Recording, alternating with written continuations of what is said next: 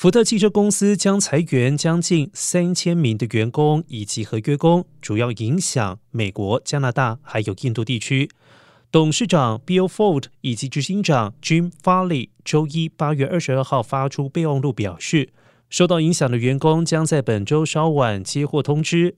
福特官方没有对此进行回应。Ford 以及法里在备忘录当中表示，建设未来需要改变和重塑我们维持了一个多世纪以来的运营方式。它需要专注、清晰和速度。而且，正如我们最近几个月所讨论的那样，这意味着重新部署资源，并且解决我们的成本结构问题。我们的成本结构与传统的和新的竞争对手相比是没有竞争力的。